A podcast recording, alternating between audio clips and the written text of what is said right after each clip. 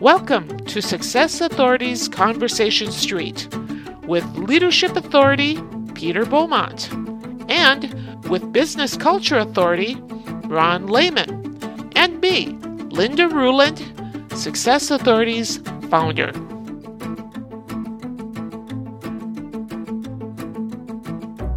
Then I want to focus on not just the acquisition, but the retention of staff and giving them opportunities. And so when you go back to ask, you know, what has changed? Um, I mean, everything has changed from the, the billable rates that we had previously. We're able to be more financially successful using the, the rates that we were using before or compete at a, at a different level um, just because our, our overhead structure has changed, you know, as that has been consolidated. And obviously that's some of the, the trends that you see within that merger and acquisition you know is how does that get get um, distributed and, and re- relate across the company divisionally geographically what have you?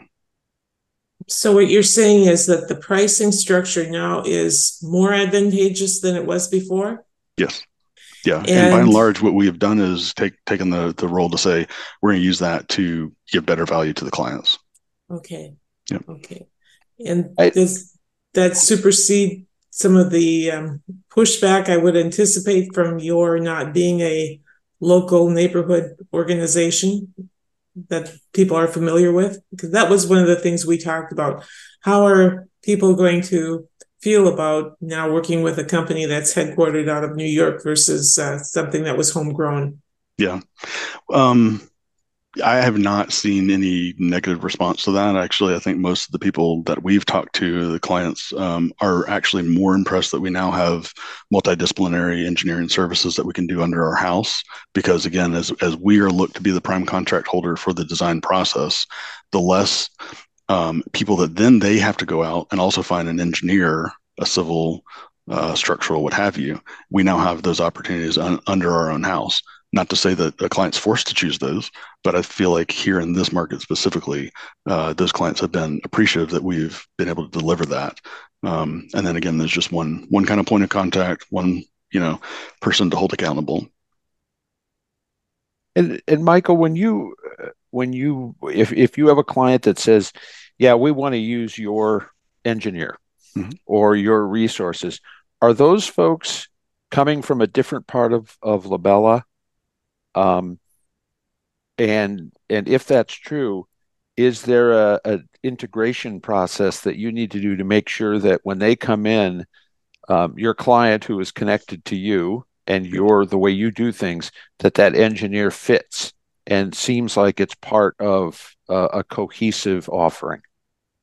Yeah, again, back to that kind of marketing go no go decision. I think at the at the first is always to say what are, what are the clients' needs. So if this is a uh, a public RFQ where we're giving our qualifications, we need to check the box to make sure that those people have the expertise in that project type to be able to su- successfully serve the project. Um, and so they're ones that we have kind of said it would be great to do those services in house. It's more revenue for us. But to get the project to serve the client, we need to strategically think about um, that engineer being more local to where the project is located or have a history with the facilities folks at that particular location. And so, again, it's always a value based decision of how do we put teams together. Um, but back to your question about integration, you know, it, it really then comes back to um, from the engineering side within Labella, they are a separate vertical division.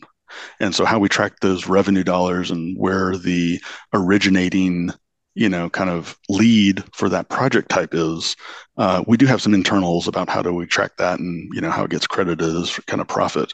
Um, but other than that it's really more about you know what are the client's needs what are the project needs schedule timeline and deliverables. And as long as we can answer those those questions um, from the client standpoint it really shouldn't feel like they should um, notice any difference as long as they're getting good sound advice and they're getting through you know the process as expected um, and so that's our challenge always is to look at um, can they be served by in-house engineers um, and consultants, or do we need to provide, you know, unique expertise for, say, healthcare facilities? You know, a little bit more nuanced. Um, data centers, you know, a little bit more nuanced.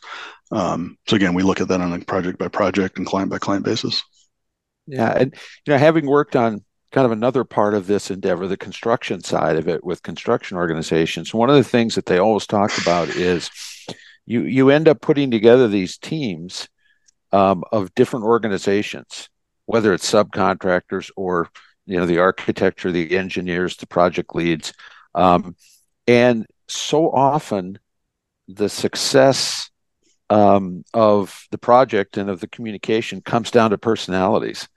It's who that person is. Um, you know, every construction company in the world has um, engineers that they love working with and ones that they go, oh, oh, brother, this is going to be hard, even if their technical skills are the same. And it's, um, and some of that uh, has to do with geography. I hear that a lot as well. They don't really work the way we do here, and, and that sort of thing. Um, and I would imagine that as you work more and more with the engineer, for as an example, or consultants, that you start to find those people that you say uh, that person really worked well, kind of was a fit for our client and the way we do things, and and Asheville and that yep. area it's a great observation. That absolutely has been the key um, takeaway that I have had, particularly with a civil engineer um, within the company. Uh, we had a smaller project, uh, again, trying to be service to a, a client who maybe was not um, as experienced in going through the construction process. Um, floated that as an opportunity to some of the local civil groups and got a basically a, stone wall of say, hey, sorry, this is this is below a threshold at which we are taking projects on because we're busy right? And so, um, kind of came back to our leadership and said, "Listen, this is an opportunity uh, here where we can provide full in-house engineering services." And the first response was, "Well, we don't have the people here within a certain geographic radius of where that project is located, and sorry, we're we're going to have to pass on that."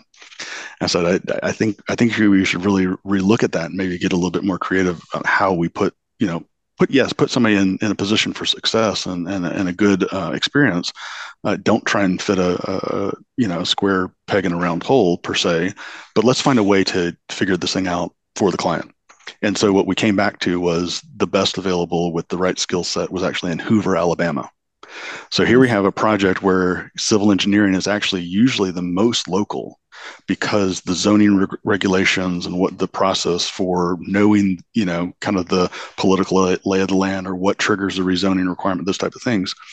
But we kind of came back to was that individual is just lockstep in terms of what do you need? Like, let's not try to make this more complicated than it is. And and and again, it came back to kind of a, a very low key ego standpoint. Say, how can we serve that client, that project?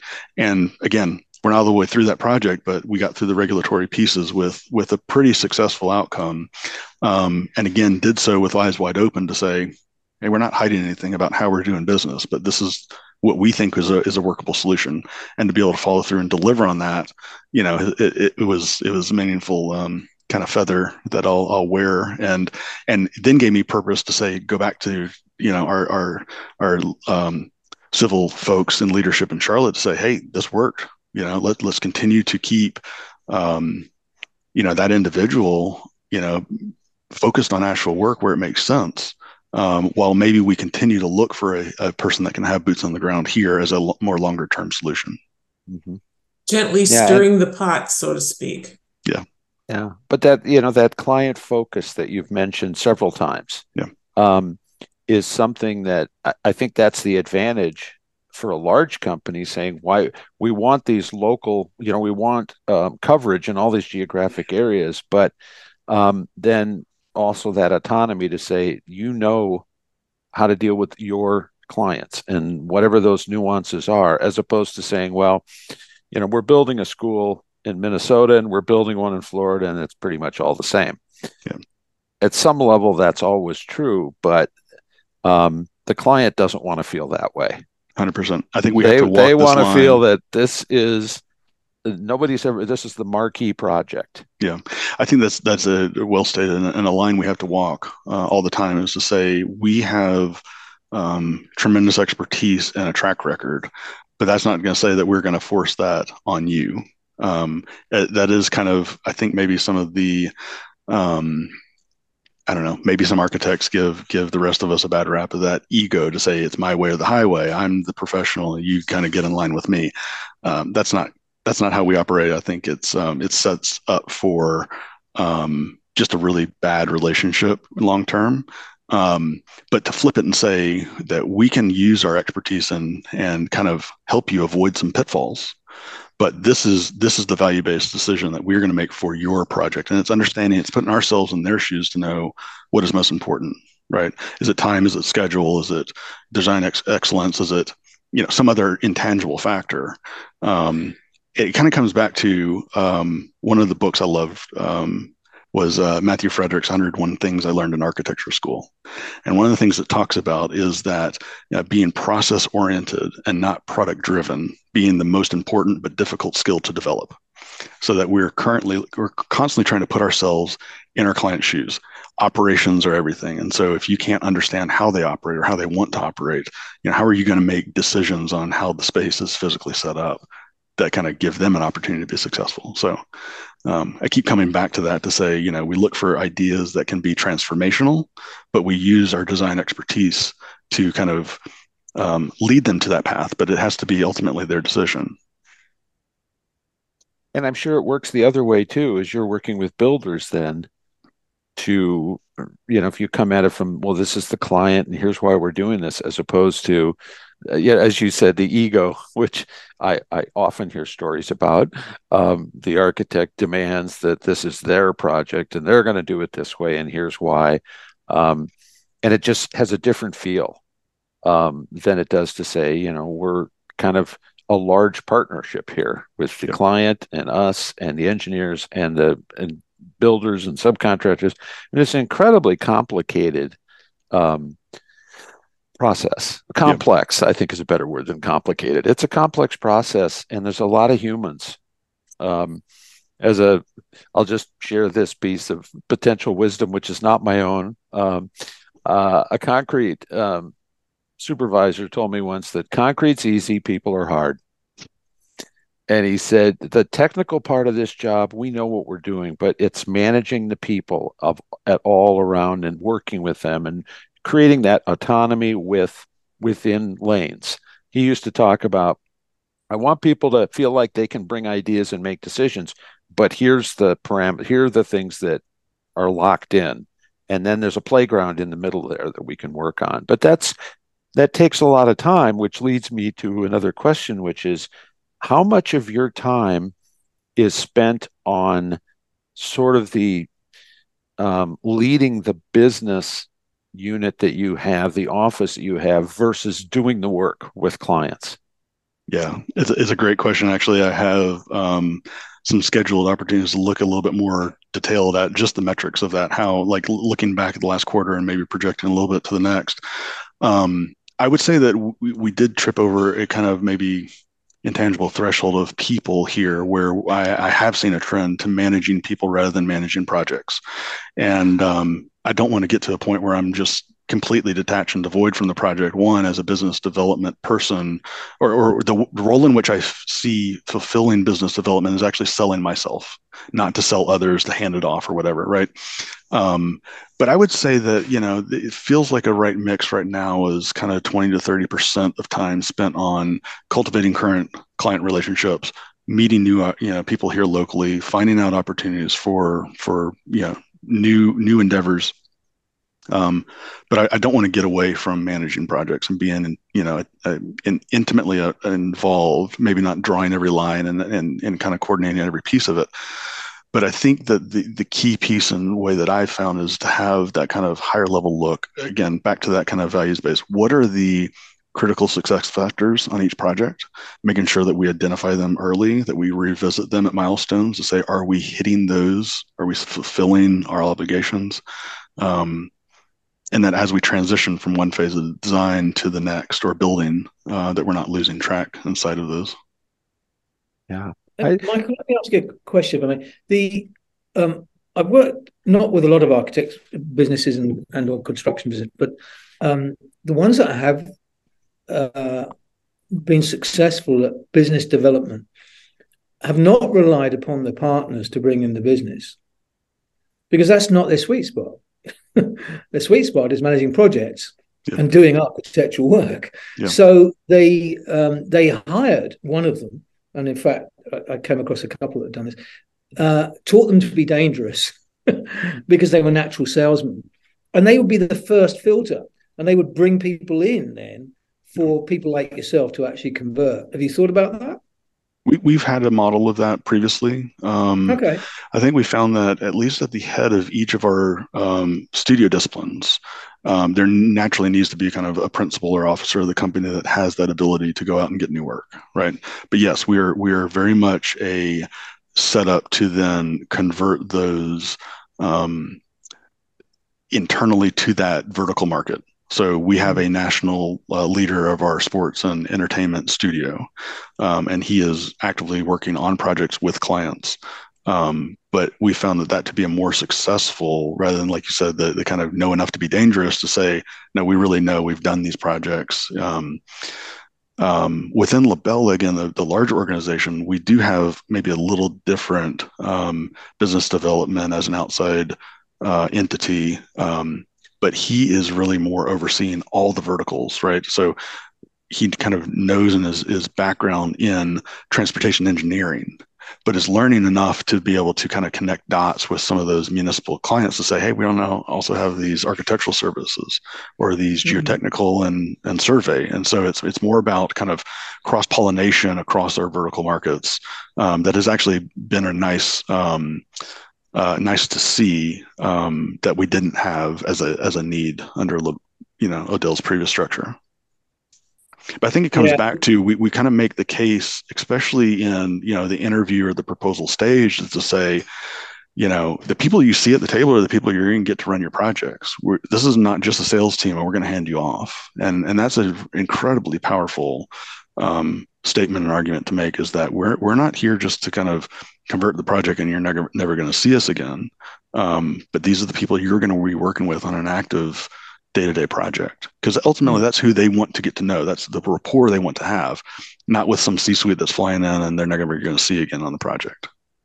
Mm-hmm. Or a business development person who, yep.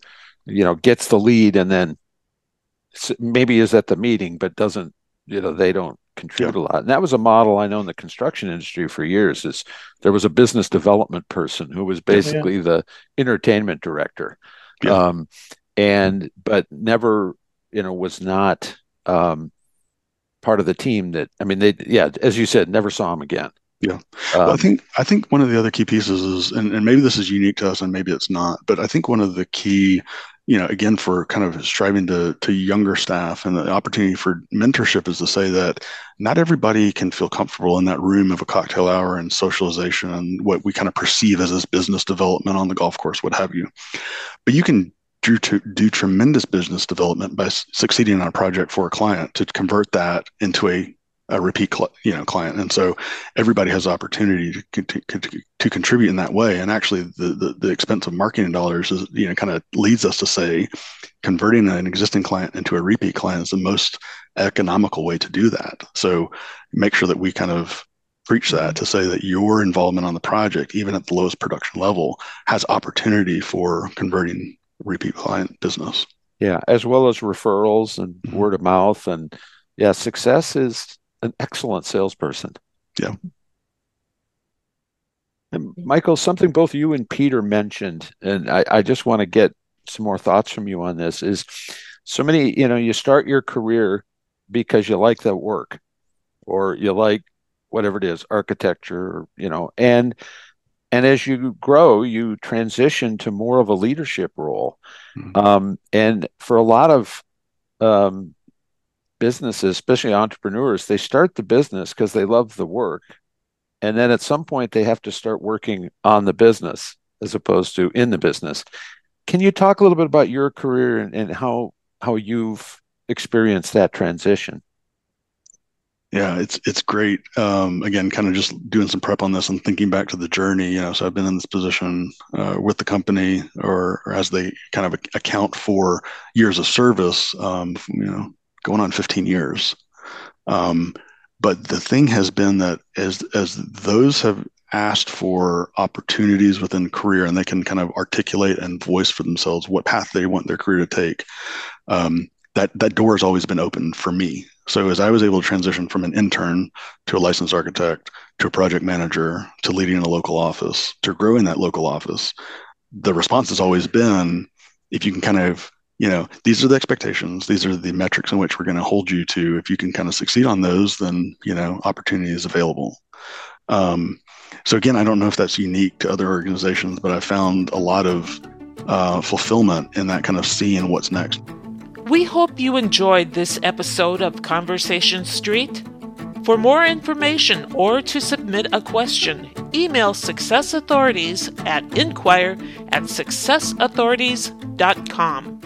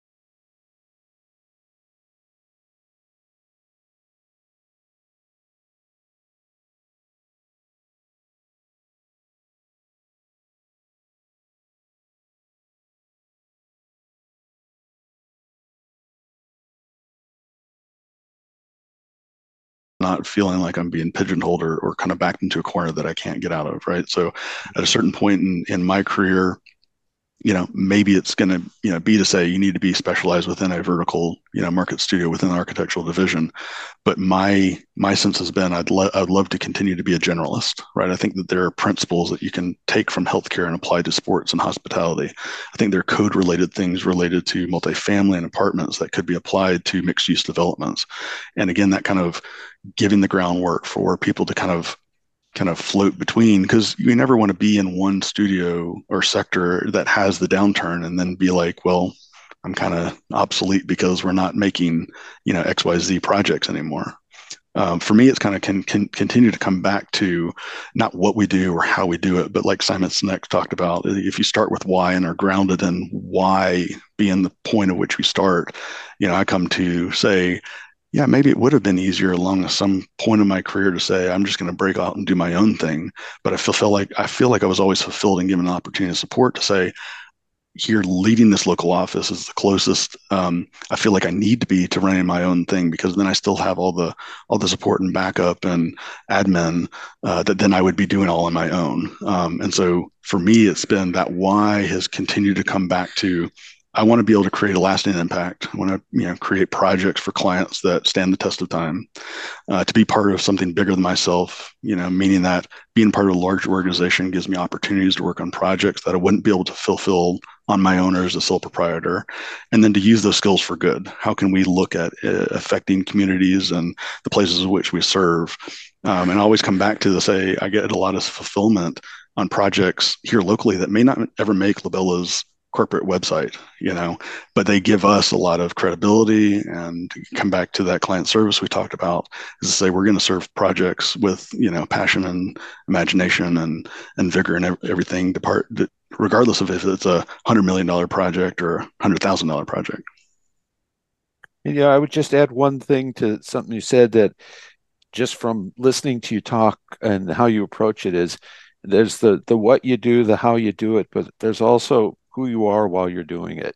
mm-hmm. that authenticity and transparency. And yeah. I suspect um, that because that's been your journey that you've been given up you've prepared yourself and then been given opportunities that is that also something then you try and do for um, the folks that you're working with that are coming up absolutely yeah, and we've we've kind of preached that mentorship is a two way street, right? I, I can learn a lot from some younger, you know, staff that have maybe a different perspective, um, a different approach, um, maybe a technical skill that you know was was taught in school that was just not available. You know, we're talking about VR and AR and all, you know, AI and all the stuff that you know is is kind of over my head pretty quickly. Um, but looking for their uh, the right application in in a client's workflow or, or project's workflow um, to say that yes, I was given opportunities and I want to be able to pass those on to others. Um, I think that authenticity is is a is a great observation, is a key piece, and and um, maybe Asheville's you know kind of the right place for that because I feel like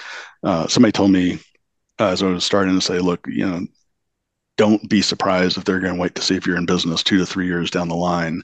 Um, they've been served by a lot of people that have made a lot of promises and then closed shop and moved on, or they were working on a project here locally, but then when that was done, they're going to transition to move away. And it's about continuing to show up. It's a continue to be there, continue to kind of be invested in the community, and then and then the natural piece is the business comes, you know, from that. You you you work with people that you uh, admire, get along with, respect, etc.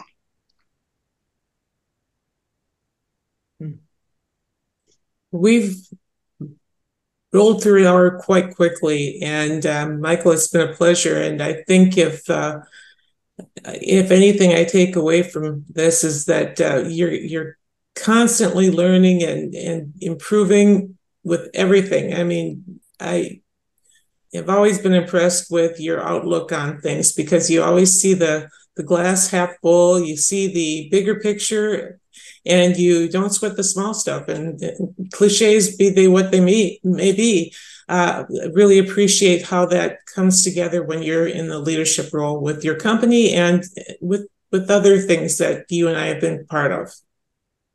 So thank you yeah, for that. Absolutely, I appreciate it, Peter, Ronn, Linda. Thank you for the time. It's been a been an honor to kind of at least pr- put my perspective uh, here out there, and and uh, appreciate being involved. Well, it's much appreciated by us, and thanks yeah. for being part of the conversation. Yeah, yeah. agreed, agreed. Very much yeah. so. All right, thanks, Michael. Yeah, y'all take care. Have Thank a great you. rest of the week. You, you too. Bye-bye. Bye.